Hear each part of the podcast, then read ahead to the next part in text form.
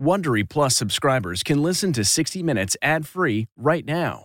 Join Wondery Plus in the Wondery app or on Apple Podcasts. This spring, if you'd rather spend time enjoying your lawn instead of trying to keep it alive, there's good news. TruGreen is the easiest and most affordable way to get a beautiful lawn. All you have to do is water and mow, and they'll do the rest. Weed control, fertilization, aeration, and even some things you might not even think of. They'll do all of it, while you can do literally anything else. With TruGreen, you can have your lawn looking as good as a putting green. That's not hyperbole. TruGreen is the official lawn care treatment provider of the PGA Tour. TruGreen offers a satisfaction guarantee, and they have a verified best price promise, which guarantees you the lowest price with no compromise on quality. You do you. Let TruGreen do your lawn care. Visit truegreen.com to get the best lawn at the best price with the best people guaranteed. If I asked you how many subscriptions you have, would you be able to list all of them and how much you're paying? If you would have asked me this question before I started using Rocket Money, I would have said yes. But let me tell you, I would have been so wrong. I can't believe how many I had and all the money I was wasting. Rocket Money is a personal finance app that finds and cancels your unwanted subscriptions, monitors your spending, and helps lower your bills. Rocket Money has over 5 million users and has helped save its members an average of $720 a year with over 500 million in canceled subscriptions.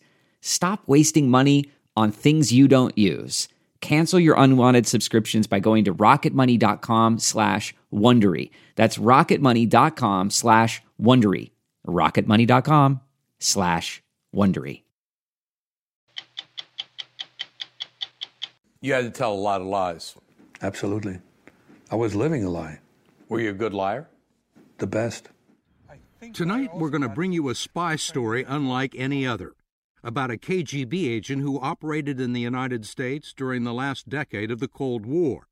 What's remarkable is that he's never spent a night in jail. The Russians declared him dead a long time ago, and he's living a quiet life in upstate New York, free to tell his story, as honestly as a former spy ever can. Did you think you were going to get away with this? Yeah, otherwise I wouldn't have done it. Max, agent, make me rich. Thanks a lot. Li Na is one of the wealthiest female sports figures in the world. She's probably China's most famous athlete and an idol to young Chinese, not only because of her abilities, but because of the way she stood up to the Chinese system. I didn't care about the obstacles. I was just heading towards my goal. I'm Steve Kroft. I'm Lesley Stahl. I'm Morley Safer. I'm Bill Whitaker. I'm Scott Pelley.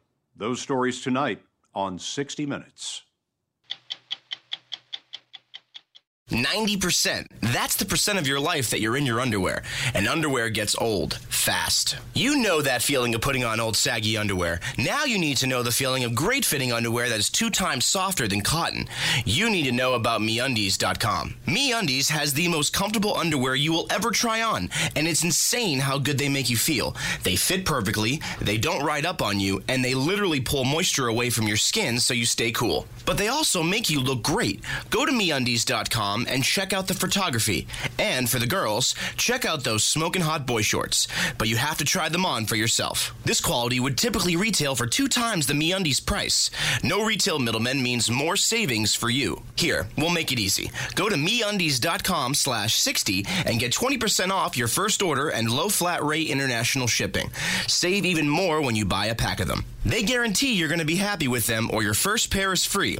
Once you feel MeUndies on your body, you're never going back. And MeUndies isn't just for you guys. They just launched their All of Me Women's Collection, a four-piece line of undies designed specifically for the female body in all of its complex, gorgeous as hell glory. But to get that 20% off, you have to go to MeUndies.com slash 60. That's MEUndies.com slash S-I-X-T-Y. Tonight, we're going to bring you a spy story unlike any other. And if you think your life is complicated, wait till you hear about Jack Barsky's, who led three of them simultaneously. One as a husband and father, two as a computer programmer and administrator at some top American corporations, and three as a KGB agent spying on America during the last decade of the Cold War. The FBI did finally apprehend him in Pennsylvania, but it was long after the Soviet Union had crumbled. As we first reported in May, What makes Jack Barsky's story even more remarkable is that he's never spent a night in jail, and the Russians declared him dead a long time ago. He's living a quiet life in upstate New York and has worked in important and sensitive jobs. He's now free to tell his story as honestly as a former spy ever can. So, who are you? Who am I? that depends when the question is asked. Right now, I'm Jack Barsky. I work in the United States. I'm a U.S. citizen, but it wasn't always the case. How many different identities do you have? I have two main identities a German one and an American one. What's your real name? My real name is Jack Barsky. And what name were you born with? Uh, Albrecht Dittrich. Say that three times real fast. Just say it once slowly. Albrecht Dittrich. How Albrecht Dietrich became Jack Barsky is one of the untold stories of the Cold War, an era when the real battles were often fought between the CIA and the KGB. Barsky was a rarity, a Soviet spy who posed as an American and became enmeshed in American society. For the 10 years he was operational for the KGB, no one in this country knew his real story, not even his family. Did you think you were going to get away with this? Yeah, otherwise I wouldn't have done it. what Barsky did can be traced back to East Germany, back to the days when he was Albrecht Dietrich. A national scholar at a renowned university in Jena, Dietrich was on the fast track to becoming a chemistry professor, his dream job. Didn't work out that way because I was recruited by the KGB to do something a little more adventurous. Spy. We called it something different. We used a euphemism. I was going to be a scout for peace. A KGB scout for peace. That is correct. The communist spies were the good guys, and the capitalist spies were the evil ones, so we didn't use the word spy. He says his spying career began with a knock on his dorm room door one Saturday afternoon in 1970. A man introduced himself, claiming to be from a prominent optics company. He wanted to talk with me about my career, which was highly unusual. I immediately, there was a flash in my head and said, that's Stasi. East German secret East, police. East German secret police, yeah. It was a Stasi agent. He invited Dietrich to this restaurant in Jena, where a Russian KGB agent showed up and took over the conversation. The KGB liked Dietrich's potential because he was smart, his father was a member of the Communist Party, and he didn't have any relatives in the West. Dietrich liked the attention and the notion he might get to help the Soviets. And what did you think of America? It was the enemy. And, and the reason that the Americans uh, did so well was because they exploited all the third world countries. That's what we were taught, and that's what we believed. We didn't know any better. Was, I, I, grew up in an area where you could not receive West German television. Uh, it was called the Valley of the Clueless. For the next couple of years, the KGB put Dietrich through elaborate tests, and then in 1973, he was summoned to East Berlin to this former Soviet military compound. The KGB, he says, wanted him to go undercover. At that point, I had passed all the tests, so they wanted, they made me an offer. But you've been thinking about it all along. That's true. With one counterweight, in that you didn't really know what was going to come. Uh, is how do you test drive becoming another person? It was a difficult decision, but he agreed to join the KGB and eventually found himself in Moscow undergoing intensive training. A very large part of the training was operational work, determination as to whether you're being under surveillance, Morse code, uh, shortwave radio reception. I also learned how to do microdots. A microdot is, uh, uh, you know, you take a picture and make it uh, so small with the use of a microscope that you can put it under uh, a, an, a postage stamp. The Soviets were looking to send someone to the U.S. who could pose as an American. Dietrich showed a command of English and no trace of an East German accent that might give him away. He learned a hundred new English words every day. It took me forever. I, I did probably a full year of, uh, of uh, phonetics training. The, the difference between hot and hut right? That, that's very difficult, and, and, most Germans don't get that one. Do you want to go to the United States? Oh, yeah. sure. It was New York, there's San Francisco, you know, we heard about these places. Your horizons were oh, expanding. Oh, absolutely. Now I'm really in the big league, right? you know. Dietrich needed an American identity. And one day, a diplomat out of the Soviet embassy in Washington came across this tombstone just outside of D.C. with the name of a 10 year old boy who had died in 1955. The name was Jack Philip Barsky. And they said, Guess what? We have a birth certificate. You're going to the U.S. And that was the Jack Barsky The birth Jack certificate. Barsky birth certificate that somebody had obtained and I was given. I didn't have to get this myself. Did you feel strange walking around with this identity of a, of a child? No. No. When you do this kind of work, some things you don't think about. Because if you explore, you may find something you don't like. The newly minted Jack Barsky landed in New York City in the fall of 1978 with a phony backstory called a legend and a fake Canadian passport that he quickly discarded. The KGB's plan for him was fairly straightforward. They wanted the 29 year old East German to get a real U.S. passport with his new name, then become a businessman, then insert himself into the upper echelons of American society, and then to get close to National Security Advisor Zbigniew Brzezinski so that he could spy on him. That was the plan. It failed. Why? Because uh, I was not given very good instructions with regard to how to apply for a passport. When he went to apply for a passport at Rockefeller Center, Barsky was thrown off by the list of questions. Specific details about my past for which I had no proof, so I walked out of it. Did the KGB have a pretty good grasp on the United States and how things worked there? No. No? Absolutely not. They made n- a number of mistakes uh, uh, in terms of uh, giving me advice what to do, what not to do. Uh, they just didn't know. Left to fend for himself in a country the KGB didn't understand, he got himself a cheap apartment and tried to make do with the birth certificate and $6,000 in cash the Soviets had given him. His spying career at that point more resembled the bumbling Boris Badenov than James Bond. So you were working as a bike messenger? Right. That doesn't sound like a promising position for a spy. No, but uh, there, there were a lot of things that I didn't know. So how close did you ever get to Brzezinski? not very. To get a Social Security card, which he would need if he wanted a real job, Barsky knew he would have to do some acting. It was unusual for a 30 plus year old person to, to say, you know, I don't have a Social Security card, give me one. So, in order to make my story stick, I made my face dirty. So, I looked like somebody who just came off a farm. It, worked. The lady asked me, she said, So, how come you, you don't. Uh, you, you don't have a card, and when the answer was, I didn't need one. Why? Well, I worked on a farm. And that was the end of the interview. The Social Security card enabled him to enroll at Baruch College in Manhattan, where he majored in computer systems. He was class valedictorian, but you won't find a picture of him in the school yearbook.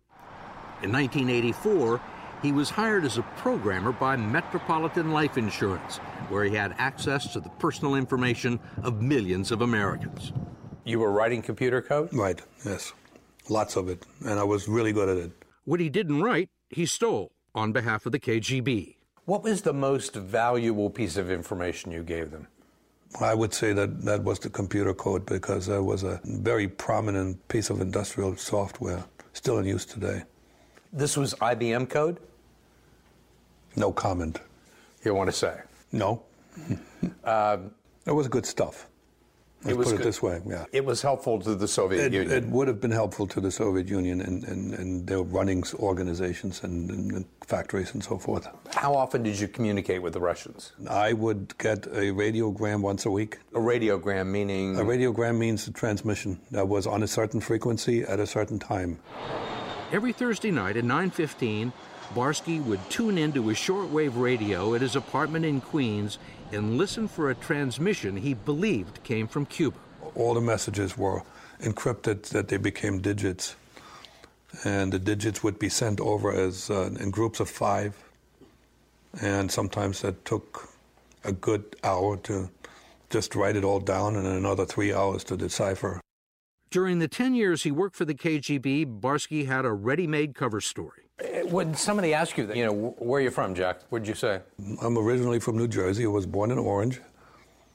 Mm, That's it, American. Nobody ever questioned that. People would question my, you, know, you have an accent. But My, my comeback was yeah, my mother was German and we spoke a lot of German at home. You had to tell a lot of lies. Absolutely. I was living a lie. Were you a good liar? The best. You had to be a good liar to juggle the multiple lives he was leading. Every two years, while he was undercover for the KGB, Barsky would return to East Germany and Moscow for debriefings. During one of his visits to East Berlin, he married his old girlfriend, Gerlinda, and they had a son. Did that complicate matters? Initially, it wasn't complicated at all. It got complicated later. Because? Because I got married in the United States to somebody else. Did she know about your other wife in Germany? No. Did your wife in Germany know about the. Not at all. So you had two wives? I did. I'm, I was officially a bigamist.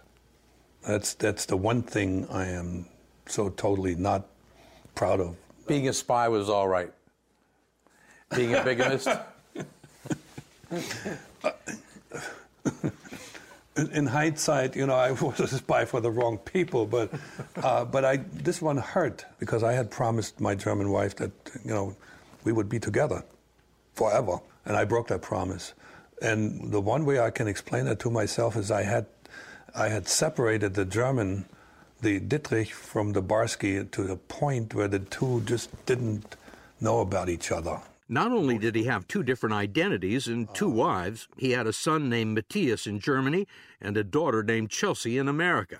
And by November 1988, a radiogram from the KGB would force him to make an excruciating choice. I received a radiogram that essentially said, You need to come home. Your cover may soon be broken, and you are in danger of being arrested by, by the Amer- American authorities. Barsky was given urgent instructions from the KGB to locate an oil can that had been dropped next to a fallen tree just off this path on New York's Staten Island. The fake passport and cash that he needed to escape the United States and return to East Germany would be concealed inside the can. I was supposed to pick up the container and go on, leave. Right. Not even go back home to the apartment, just disappear. The container wasn't there. I don't know what I would have done if I had found it, but I know what I did when I didn't find it. I did not tell them, repeat the operation. I made the decision to stay. Why? Because of Chelsea. Your daughter? Yes. If Chelsea is not in the mix, it's a no brainer. I'm out of here. Barsky had chosen Chelsea over Matthias. I had bonded with her. It was, it was a tough one because on the one hand, I had a wife and a child in Germany, but if, if I don't take care of Chelsea, she grows up in poverty. This may be a little harsh, but it, it sounds like the first time in your life that you thought about somebody besides yourself. You're absolutely right. I was quite an, an egomaniac. I was. Welcome to Play It, a new podcast network featuring radio and TV personalities talking business, sports, tech, entertainment, and more. Play it at play.it. At the end of 1988, Jack Barsky's 10 year run as a clandestine KGB agent in the United States was about to come to an end. He had ignored Soviet warnings that his cover had been blown and decided to remain in America and not return to his native East Germany. He was taking a chance that no one in America would ever find out who he really was. And he was taking a bigger chance that the KGB wouldn't retaliate for disobeying an order. The urgency with which the Soviets seemed to view the situation became clear one morning in Queens. Jack Barsky says he was on his way to work in December 1988, standing and waiting for an A train on this subway platform when a stranger paid him a visit. There's this character in a, in a, black coat, and he sidles up to me and he whispers in, in, in my ear, says, You gotta come home, or else you're dead. And then he walked out. Russian accent? Yes. That's an incentive. It's an incentive to go. I mean, spies get killed all the time. They do, but not me. The entire time, I always had this childlike belief that everything would be all right.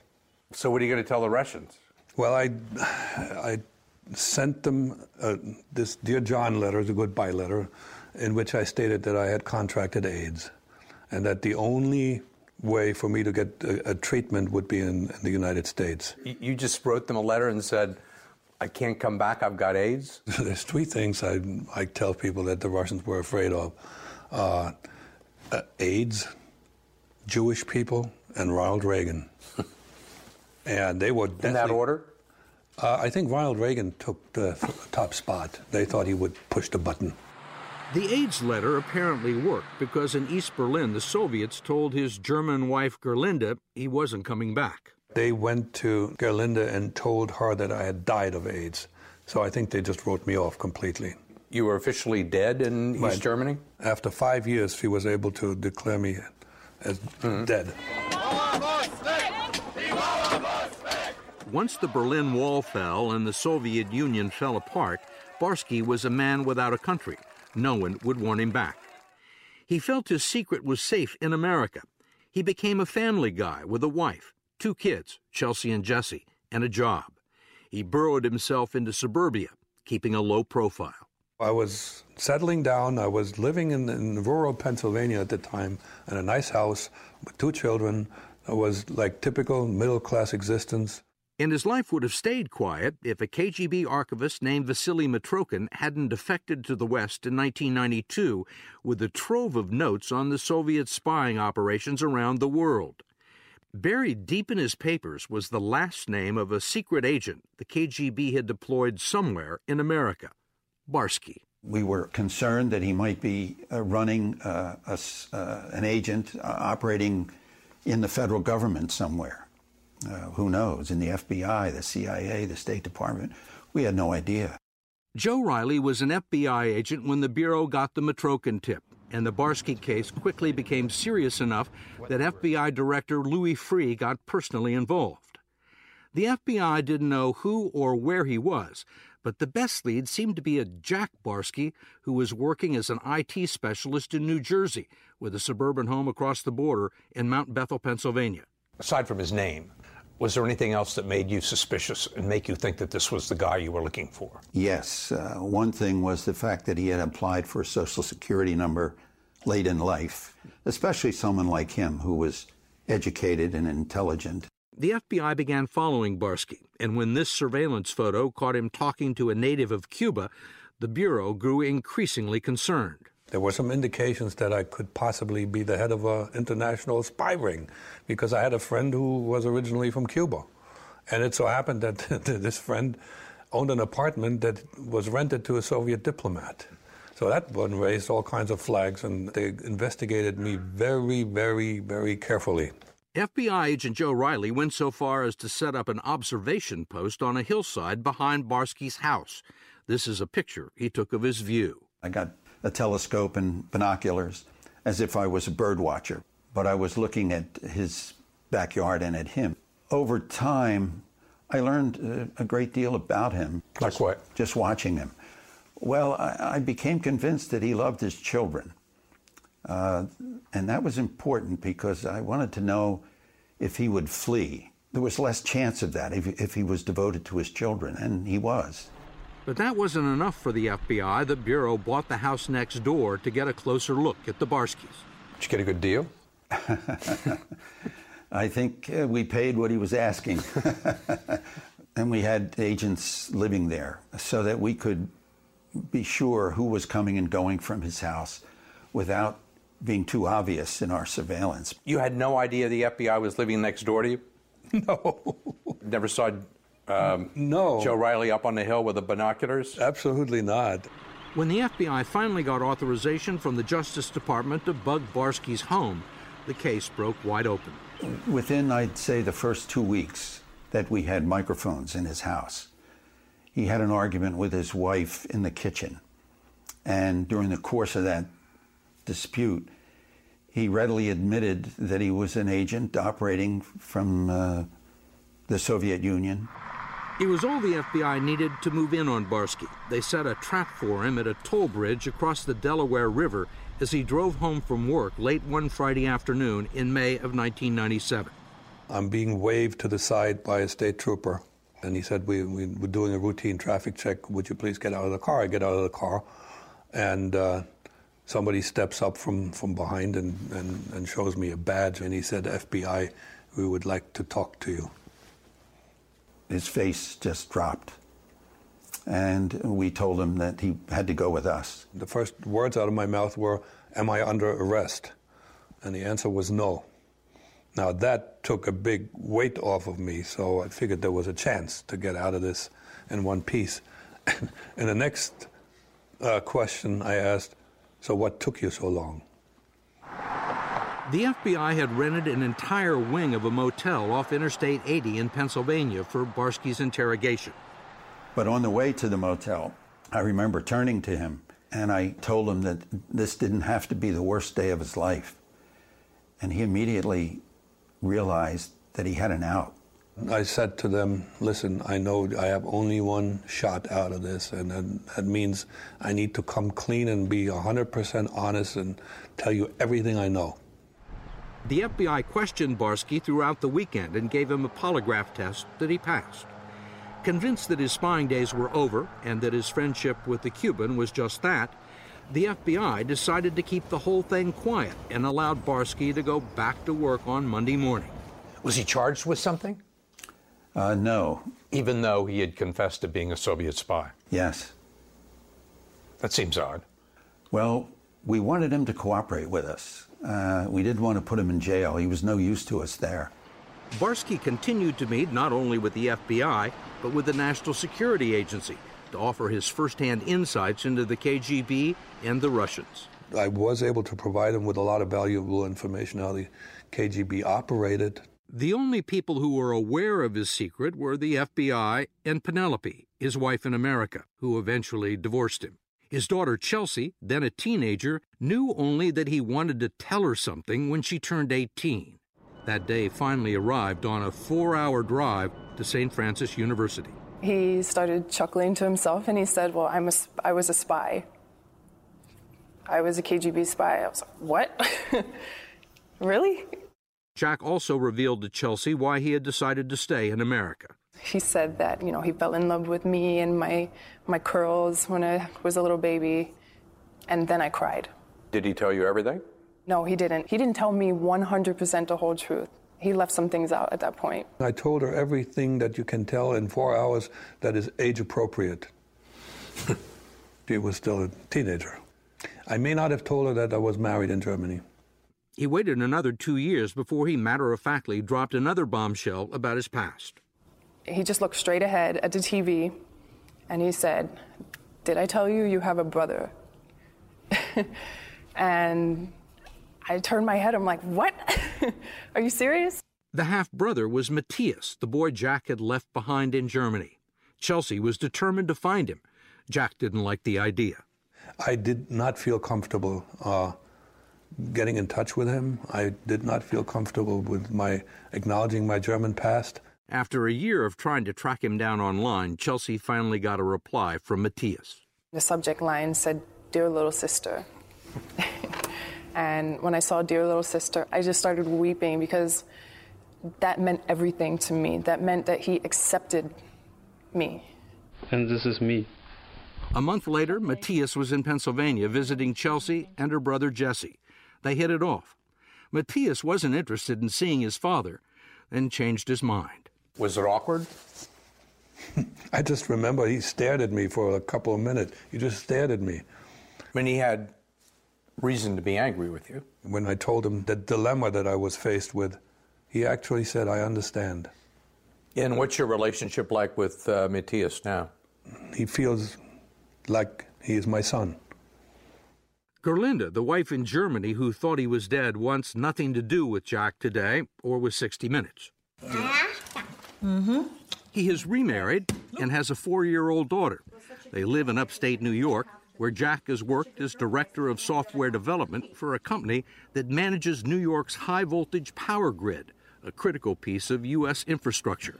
When he told his employer recently that he had once been a KGB spy, he was placed on a paid leave of absence and then fired.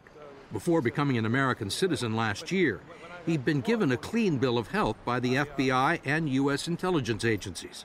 But in the world of espionage, it's often difficult to tell what's true and what's legend. Are you telling the truth right now? I am absolutely the truth as far as I know it. Yes. As far as you know it. Well, you know, sometimes memory fails you, but I am I am absolutely not holding back uh, anything. Why tell the story now? I want to meet my maker clean. I need to get clean with the past. I need to digest this fully. All right, take your mulligan already.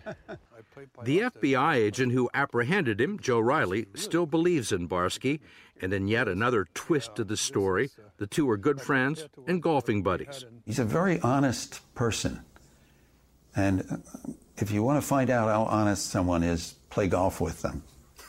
But you're a former FBI guy and he's a former spy. Yeah. What's the bond? It's personal. He credits me for keeping him out of prison. After nearly 30 years, Jack Barsky went back to visit a unified Germany, first in October, then again in April. So that was essentially the very beginning of my career. He showed his kids where this improbable tale began and some other key settings in his odyssey. And he caught up with old classmates who knew him as Albrecht Dittrich. When you're here in Germany, Yeah. uh, are, are you uh, Albrecht or are you uh, Jack? No, I'm Jack. I, I am 100% Jack. Uh, you know, the, I let the other out, out, and sometimes he interferes, but they, they get along very well now. The Berlin Wall, which once divided East and West, is now gone, except for a section that has been turned into an art display. Checkpoint Charlie, once the epicenter of the Cold War, is now a tourist attraction full of kitsch. Statues of Karl Marx and Friedrich Engels still stand in the eastern part of Berlin, relics of another era, as is the man who straddled two worlds and got away with it. Welcome to Play It, a new podcast network featuring radio and TV personalities talking business, sports, tech, entertainment, and more. Play it at play.it. It's not unusual for tennis stars to have been groomed from an early age by hard driving parents.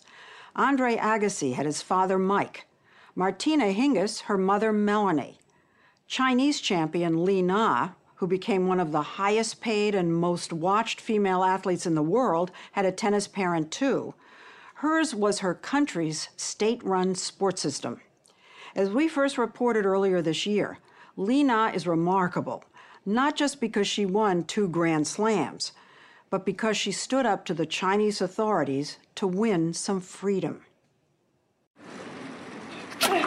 When Li Na reached the finals of the French Open in 2011, 116 million people were watching her back home in China. They were hoping she would make history and become the first Chinese citizen ever to win a Grand Slam tennis tournament. And with this point, she did. I was lying on the ground and uh, a hand was in the face, and I saw, wow, blue sky. And I tried to cry, but I cannot because it's so exciting. It was the crowning achievement of her career up to that point. But she had barely lowered the trophy when she was accused of being ungrateful by failing to properly thank her country for making the victory possible. One headline called it China's victory. They felt that the country had put so much money and effort into training you that it was their victory. You just didn't see it that way. I just thought I was fulfilling my dream. As she told us in both Chinese and English, she felt it was her victory as an individual, not as part of a collective. By then, Li Na had been questioning the Chinese mindset and standing up to the authorities for years. You looked, to me anyway, to be incredibly brave. You challenged the way things were. And you were just a little girl, you know, you were just one person. Because I had a goal. I didn't care about the obstacles. I was just heading towards my goal. She inherited the goal from her father, who had enrolled her in China's sports system at an early age, hoping she would follow in his footsteps and play badminton. She wasn't very good, and a coach suggested she try tennis. Did your parents even know what tennis was? No. No. I remember my parents used to call it fuzzy ball. They didn't even call it tennis.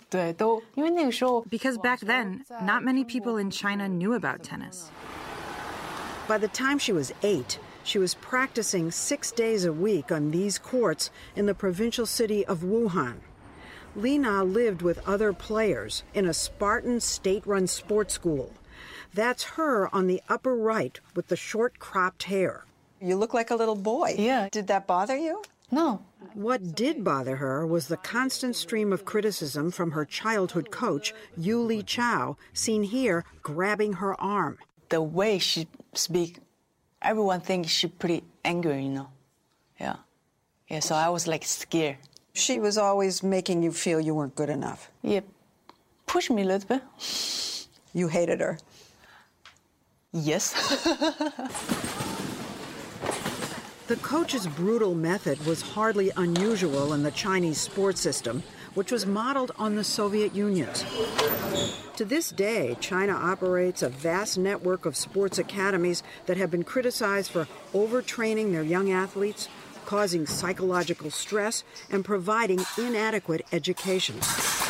At 15, Li Na became the youngest person ever to win the National League singles finals.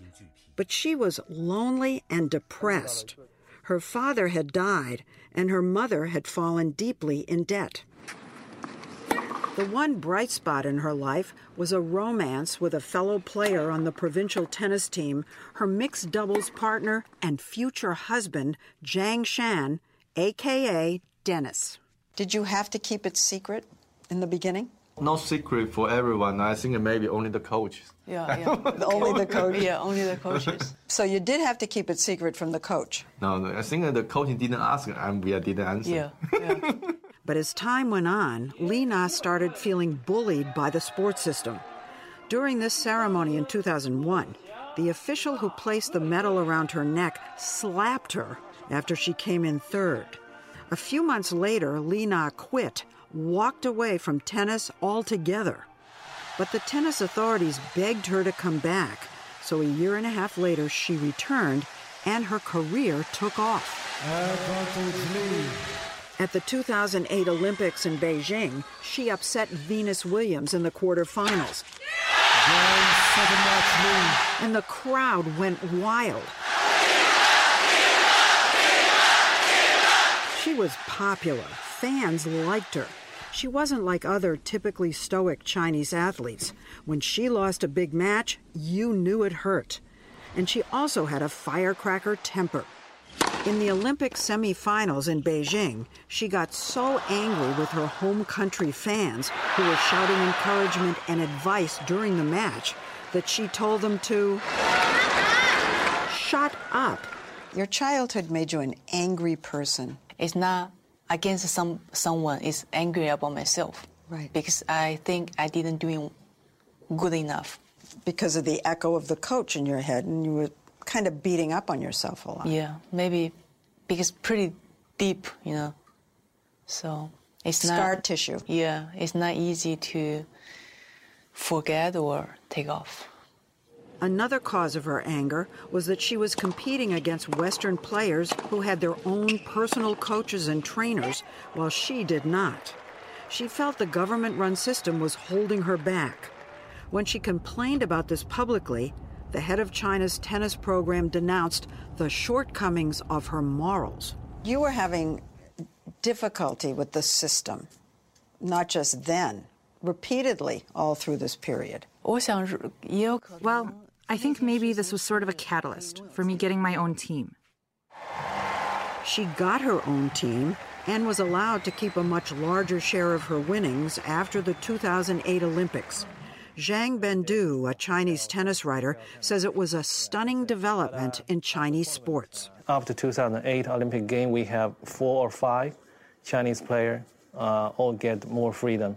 They can have their own coach, uh, decide their own schedule, but the but you have to pay your own coach, yeah, and your uh, your flight tickets. But it was seen as a as a big, I it's don't a, know. It's a big change. The change put a lot of pressure on Li Na's husband, Dennis, who at times also served as her coach and punching bag. If you don't want to watch, you should just get out of here. You don't need to put on such a stinky face. Is the way I'm playing embarrassing you? I just want to talk to you about. Get lost and in her post game interviews, Dennis became the butt of her jokes. Because I didn't have a good evening last night, my husband sleep like, like this, you know.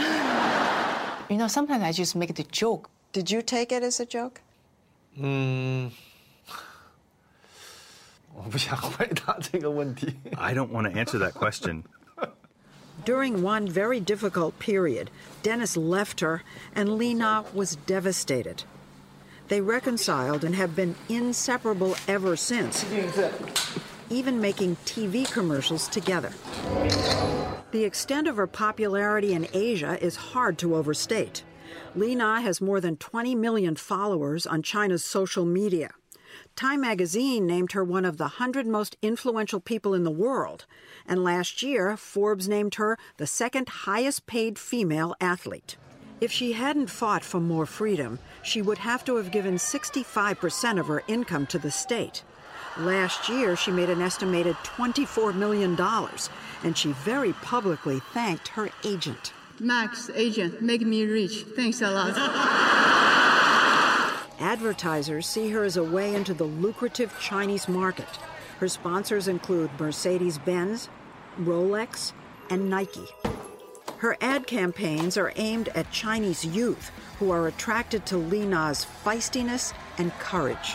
I think uh, young people love her because not only she can win the champions, but also uh, she dare to say no to the system. She dared to get out of the system. After her victory at the French Open in 2011, she fell into an awful slump. She hired Argentinian coach Carlos Rodriguez to get her back on track, and he told her she needed to strike at the source of her anger. So Li Na met with her old nemesis, Coach Yu, and told her how her coaching methods had hurt her. So, was there a release for you in, in being able to tell her and looking her in the eye? Well, after that, this burden was gone. Carlos knew what to do. Yeah, he's a very good coach, a very good psychologist. Her improved attitude paid off at the 2014 Australian Open when she won her second Grand Slam and became number two in the world. In her victory speech, she thanked Dennis and brought down the house. Thanks for him give up everything, just traveling with me. Thanks a lot. You're a nice guy. And, and also, you are so lucky. Find me. The system wanted to take credit for the victory. When she returned home, Coach Yu was sent to greet her with a hug for the cameras. Li Na looked happier when she was slapped. Evidence of Li Na's influence can be found in the rising number of private tennis academies that have opened up around Beijing with sophisticated training techniques. A new generation of young women want to be the next Li Na. No one calls it fuzzy ball anymore. But shortly after her Australian victory last year, she stunned the tennis world, announcing her retirement. At 32, after multiple surgeries, her tired knees were giving out, and so she decided to say goodbye. She left the game with tears and some regrets. She even went out of her way to thank the sports system and her former coaches. She told us she planned to live in China, start a tennis academy here, and raise a family with Dennis. You would like to have children? Yeah, I- I would love to have at least two. You don't want to make any announcements on 60 Minutes, do you? no, no, no, no. No, no, not yet. Not yet. Okay, all right, all right. But at this year's Australian Open, she had an emotional secret to share with the crowd. Me and Dennis, we are so excited. Our first child will be all of this summer. Li Na! After all her dramas and her courageous fight to control her own career, Li Na says she's at peace, even with the stern and demanding sports system that got her here, the tennis parent of her youth.